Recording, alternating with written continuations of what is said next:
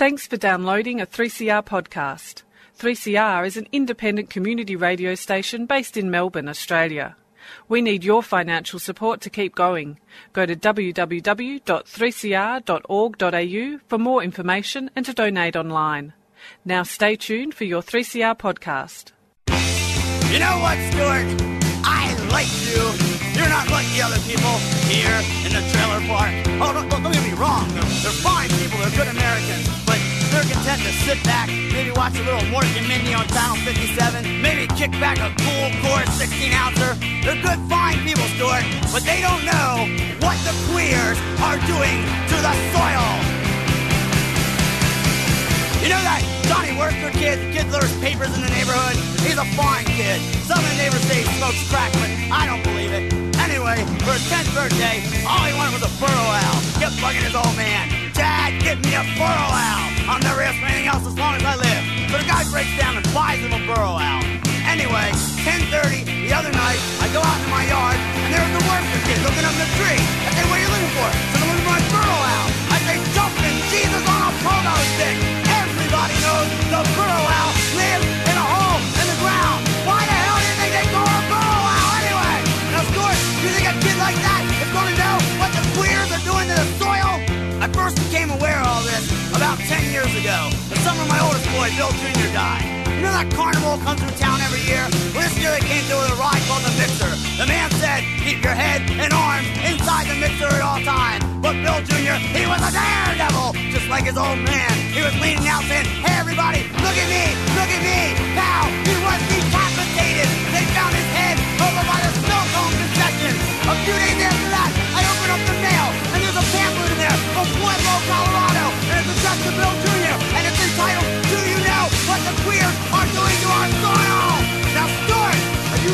at the soil around any large U.S. city with a big underground homosexual population, Des Moines, Iowa, perfect example. Look at the soil around Des Moines, Stuart. You can't build on it. You can't grow anything in it. The government says it's due to poor farming.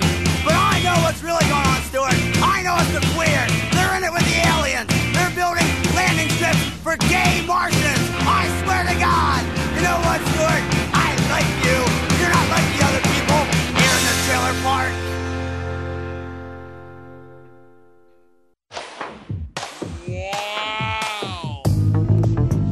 But you also had people that were very fine people. Very fine people on both sides. And the, and the aliens would mind meld and give them the technology. They're bad aliens. So the- Uh, are you surprised the Nazis were influenced by demons? No, if demons are real, I would definitely think they'd be on the side of the Nazis. Yeah. McDonald's is connected to the Clintons. They chop up the bodies and put them into the sausage and hamburgers. People are being cannibalized. Look it up. And I'm watching CNN talk about this as violent white nationalist protests. We have done everything in our power to keep this peaceful, you know? It's uh, Pepe's become kind of a symbol.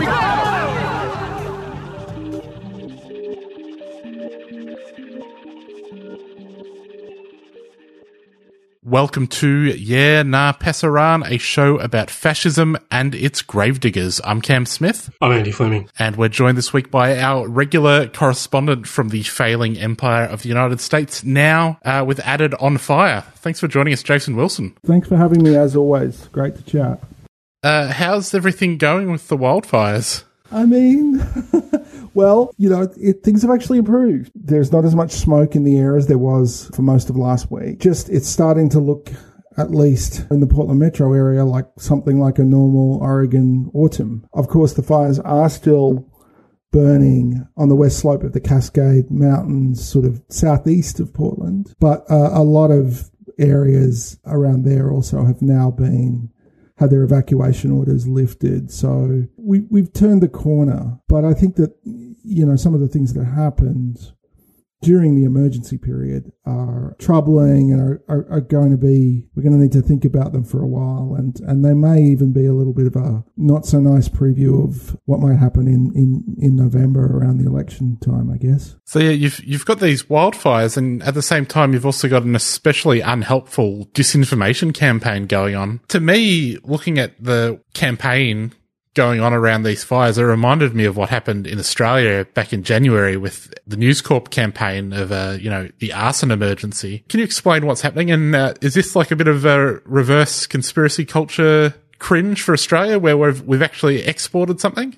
Yeah, I think it might be. Um, well, no, you know what I really think? I think this is a kind of global issue now, and that in fact the main incubator for it in this case was Facebook, and I know Facebook's been a factor there as well. And I just think it's the same conspiracy culture, you know, that that you've looked at aspects of in your other podcast, Cam. It's just had nine months more to develop, and there's the specific conditions here of a, a pretty appalling response to COVID nineteen, uh, and lockdowns, and all that kind of jazz. The economic impacts associated with that, plus the lead up to an extremely contentious election. But but yeah, I think I think a lot of it though just has to do with the fact that it's the same kind of culture. It's the same stuff. It's the same claims. It's the same kinds of disinformation. You know about leftist activists basically committing arson that you saw in Australia. But it's just this whole thing has had just had nine months more to to incubate. I don't know if it's so much a case of Australia exporting something as it is of a kind of global problem manifesting in, in, broadly similar ways with, with differing levels of severity in, in different places at different times. I think it's just this kind of thing is just going to crop up wherever there is some kind of natural disaster now. And we're in for a few, given the reality of climate change and, you know, the, the heating of the planet. Wildfires and sort of tropical weather events in particular, you know, you are expected to become more common. So I, I, I just, uh, I'm hoping against my feeling or my judgment that this is probably just something that's going to happen, you know, everywhere in future. I was, I was also sort of reminded of the, you know, the fires in the Amazon in Brazil, where Bolsonaro and his cohort were suggesting that it was environmentalists that had lit those that was a, a, little while back. That seems like a precursor to all of this for me. No, I, th- I, think that's right. I think I think I mean it's quite a neat trick to blame environmentalists, right? Because you know the the the, the real the reality is that wildfire seasons are getting longer uh, and more, and, and the fires themselves are getting more intense because things are heating up and drying out, uh, you know, in hotter summers. So blaming environmentalists about for that, the, the, the, kinds of people who have been arguing that we need to address climate change is, is quite a neat trick. Whether whether or not it's believed or how many people it's believed by, I've found myself having to report on this uh, and publish a bunch of stories because it's a serious situation and a matter of public interest that you know people have been charging around the hills southeast of Portland in pursuit of non-existent anti-fire arsonists. I would stand by the decision to report on that stuff, but the point is that it pushes, it, it takes up some space that could be taken up with us discussing what the actual real causes of this are and what the implications of this are and what, what the future looks like even if it's not believed by most people, um, and it is believed by too many people, it's it's something that just pollutes the information environment and means that we aren't able, we have less space and less prominence for the very real issues and implications of, of these events. Uh, Jason, you've made reference to the role that Facebook has played in the circulation of these uh, lies and propaganda, but I also noticed that a podcaster by the name of Joe Rogan uh, announced recently that uh, responsibility for the fires was, at least in part, that of uh, leftist or anti-fascist activists. What do you make of the fact that these sorts of things are now being repeated, even if uh, Joe Rogan apparently apologised for that claim? Uh, the fact that those sorts of ideas are being broadcast by figures like Rogan. I think it shows that people. I would I would put Joe Rogan in a category along with a whole bunch of news consumers who are out there who primed to sort of believe this stuff as soon as they hear it. You know, and, and Joe Rogan, yeah, Joe Rogan, I think just, just clearly it didn't sound implausible to him, however implausible it may actually be, however unprecedented it would be for, for leftists to go up in the hills and, and deliberately light a coordinated series of forest fires. That, that didn't sound implausible to him. It sounded like something he should even mention on his podcast you know, and, and, and, and that's assuming the apology was made in good faith and all that kind of stuff. I mean, I did a story over the weekend uh, based on the Blue Leaks dump and some stuff I pulled out of that, which showed that federal agencies, the FBI, uh, the Department of Homeland Security, the National Counterterrorism Center, you know, had been circulating as intelligence through fusion centres to law enforcement officers all around the country completely baseless, really. Very poorly evidenced analyses suggesting that anarchist extremists, as they call them, or criminal environmentalists, were somehow involved in sabotaging 5G towers. And, and the evidence for that was really just a couple of social media posts, or one, one Facebook post and one blog post that I could find. And, you know, that just snowballed through the doc- documents produced by other agencies in this vast police intelligence apparatus that the United States has. And for too long, it was being repeated as a kind of settled fact. Did that condition the response of local cops to this situation? I mean, certainly a Clackamas County Sheriff's deputy was suspended after being caught on tape repeating these kinds of conspiracy theories. A captain in that in that sheriff's office told the Clackamas County Commission a, a similar kind of conspiracy theory. I mean, is that Uh, uh, are they are they getting that or being reinforced in those kind of beliefs by the things they're reading, which is circulated as intelligence by by federal agencies? I don't know, but it's it's kind of conspiracy theories all the way down at the moment. And the fact of the matter is that everyone who's been arrested for arson either has a significant criminal history or evident an evident mental health crisis. And many of these folks are, are houseless. They're representative of a, a human catastrophe that's also being denied and ignored in these moments where we're fantasizing about, you know, some kind of political sabotage campaign. Uh, so it's just stopping us from addressing the very real problems that, that, that exist. That's um, presumably one of the functions of this sort of uh, nonsense is to, is precisely to prevent any real attempt to come to grips with the size and scale of the ecological crisis. I guess I wonder to what extent does the uh, receptivity of uh, you know a not insignificant number of the amount of the population to these sorts of ideas. What does that say, do you think, about the degradation of political discourse in the United States? Is this a Trumpist phenomenon as far as you're concerned, or is it evidence of a, I guess, a, a broader underlying trend in terms of, as Cam somewhat, uh, you know, comically introduced you, in terms of, in the context of a, a decaying empire? Yeah, I mean, I, I think, well, I think all of those things. I think it's probably something that's, I think overdetermined is the word. it's a product of a really polarized sort of disintegration, really, of any kind of shared civic, you know, or communicative space. I mean, people just inhabit completely different universes, mental, informational universes, and things that make sense within one of those universes uh, absolutely don't in the other. And, and so, you know, what I've seen for example, throughout this, this emergency is in, in some of the private Facebook groups associated with conservative groups or even local communities. I've, I've seen people, I've seen people kind of be confronted with, I mean, the FBI actually on September 11, I think it was, they, they came out, the Portland FBI came out and exonerated Antifa from, you know, these misinformed suspicions about them lighting fires and said, look, we've got no evidence that this is happening. So clearly it was becoming a problem.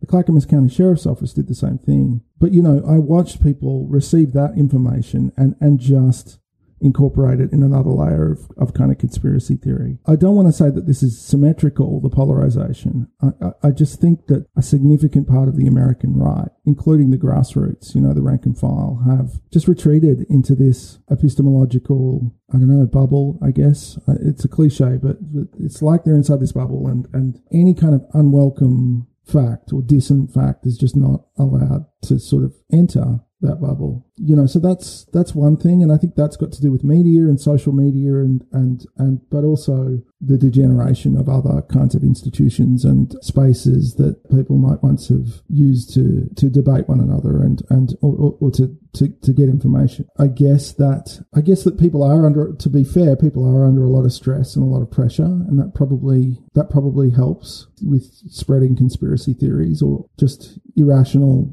thinking in general when people are under a lot of economic stress, they're breathing in smoke, you know, there's a wildfire approaching, there's still a pandemic, so the state having to issue instructions about what to do if you went to a a, a, wildfire shelter during the pandemic, you know, the, the, special steps you should take. And, you know, yeah, this election, there's just a lot of, there's a lot going on and, and none of it's particularly positive. Uh, and so just that situational stuff might have played a part. There are a lot of powerful actors in this country that are out to misinform people, that are out to discourage people from, from critical thinking, you know, whether they be religious organizations, uh, whether they be state governments disinvesting in education, uh, whether they be conservative media outlets. You know, there are a lot of powerful actors out there who are persuading people to suspend critical thinking and to reject education and to reject expertise and to reject the idea that those who they, that, that, that they disagree with uh, might be doing so in good faith. So yeah, I, I think there's there's so much going on, and it's all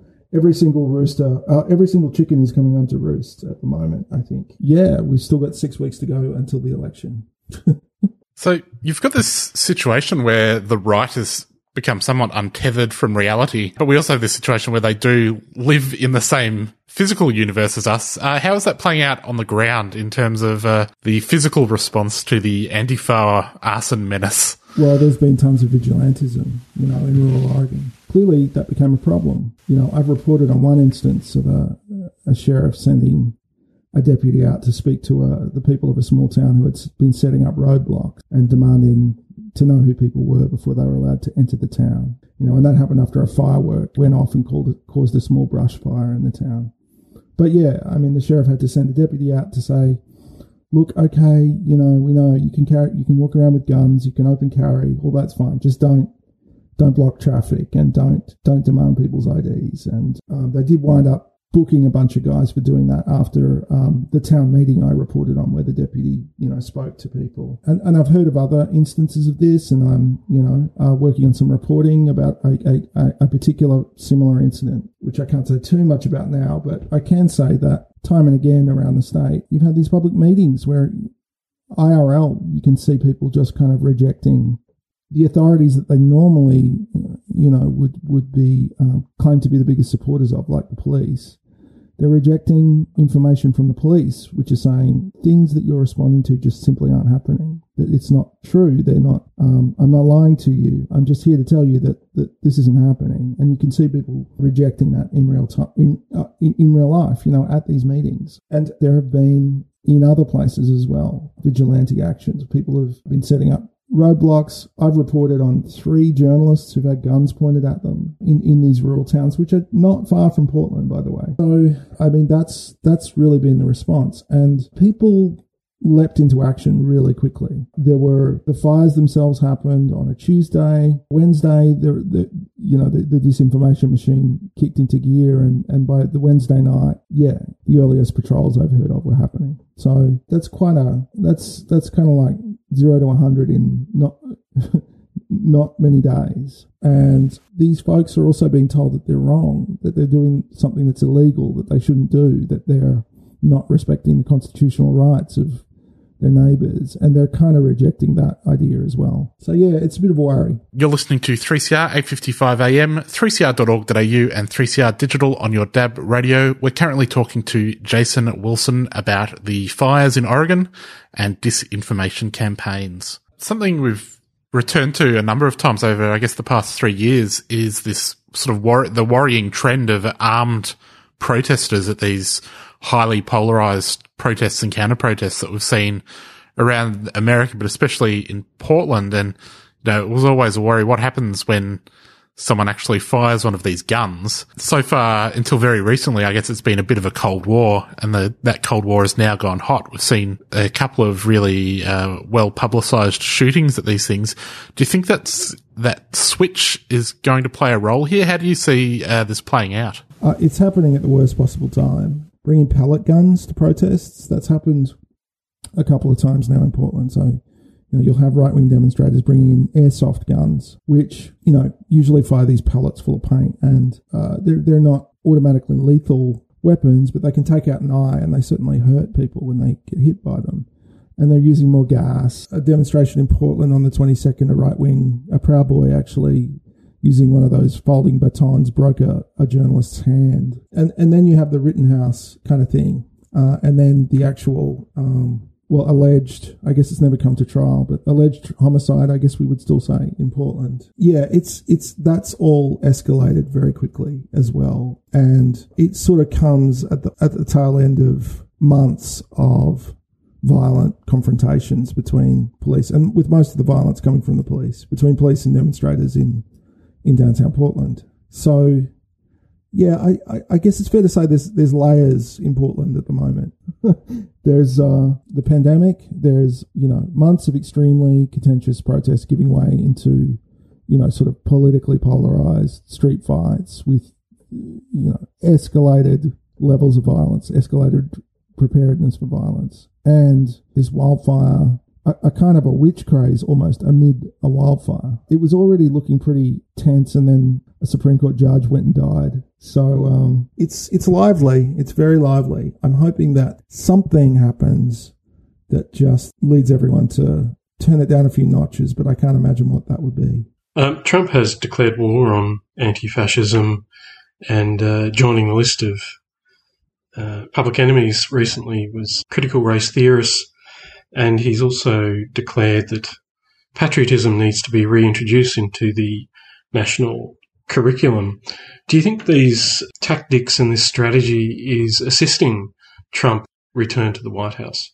It's hard to say. I don't personally, you know, I don't think Trump's added a vote since 2016 when he lost the popular vote. Um, I, th- I think he's extremely, obviously, he's extremely polarizing, but I think mostly, you know, he's he's driven away or lost more voters than he's he's gained. But those who remain, many of them are fanatically loyal, and and that's who he's speaking to with this stuff. Now, at one level, obviously, he's he's trying to mobilize as much of his base as he can, and that's all that this election will be. You know, apparently there still are undecided voters, uh, people who claim they're undecided voters out there. Personally, I I don't know that many people have not made a decision about Donald Trump, and that's what the Democrats are making this election about, and Trump's effectively assisting them with that. So it's going to be a battle of the bases, and at one level, he's just trying to mobilize his base to maximize his vote, and he's not seeking, I don't think, to win anyone over, and, and that's probably not going to be possible. But he's also scripting violence for that base. The question at the moment, and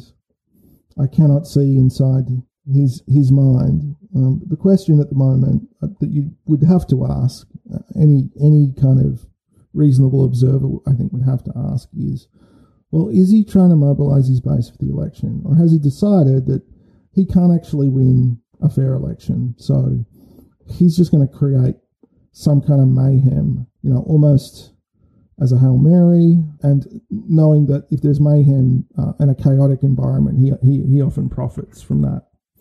So, telling people to go out and watch polling stations, he's telling people that if he loses, the election will have been stolen. And this odd sort of projection I've even heard from the Trump people, which is that if you know if Biden loses, he won't concede. So preparing people, I suppose, for the idea that if, if Biden wins, he's actually lost and not conceding. Um, if Biden refuses to concede, it just it just means he's lost. That kind of logic. So that's not good. I'm concerned, I guess, about election day, um, Roger Stone, who still to some extent has the president's ear, um, made this extraordinary speech on um, the Alex Jones show last week, where he was saying that uh, the president should seize all of the ballots in Nevada. Postal vote, voting was entirely fraudulent. Federal agents should be on hand in states like Nevada to, to you know, just seize the ballots and, and cease the count it's it's it's extraordinarily at, at, minimum it's extraordinarily reckless trying to make the election as contentious as possible. But you've got to wonder whether this is emerging as the main strategy. We're probably going to lose uh, in a numerical sense but if we cause some chaos we may be able to kind of extract the situation from the fire. I don't know. What does it look like from there? I mean what do you guys see what, what, what do you think you and other Australians see at the moment here? Uh, it's weird. Before your report about Blue Leaks came out, it seemed to me like there was almost a possibility that someone had just heard someone talking about BLM over the radio and gotten confused. Uh, which we've talked about that sort of ironic naming before the Bureau of Land Management when we talked about the uh, the Malheur fires, which were actual right wing arsonists uh, but it doesn't seem like it's just a misunderstanding. No, look, I think yeah, pe- people people are being are, are, frightened and they're being frightened. Um, And, and this, this is what happens, you know, unfortunately, in a country where not only people often resort to violence, but, but where the means of violence are so much more powerful and available to ordinary people.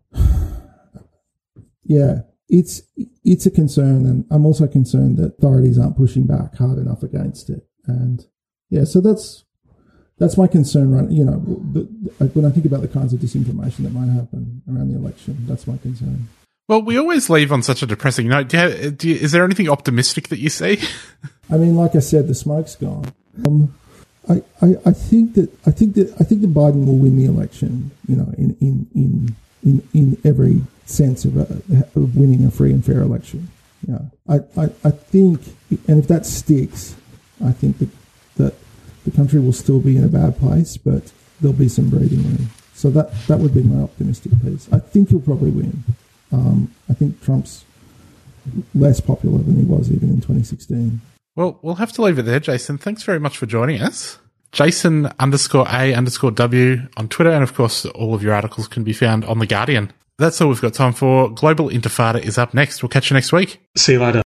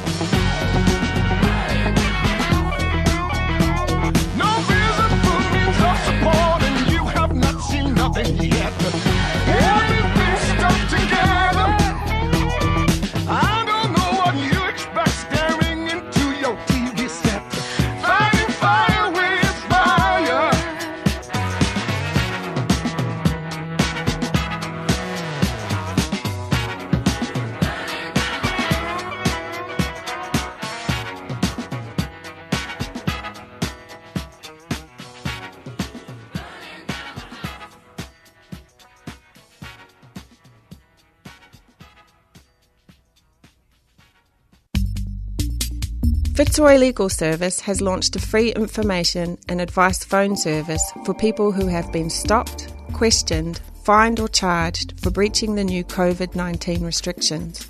Have you been fined or charged under the new laws? Or stopped and questioned by police for being outside? Call 0434 136 501. Weekdays between 9am and 5pm. That's 0434 136 501. Or head to fitzroy legal.org.au for more information. You can also report incidents at covidpolicing.org.au. Fitzroy Legal Service is a 3CR supporter.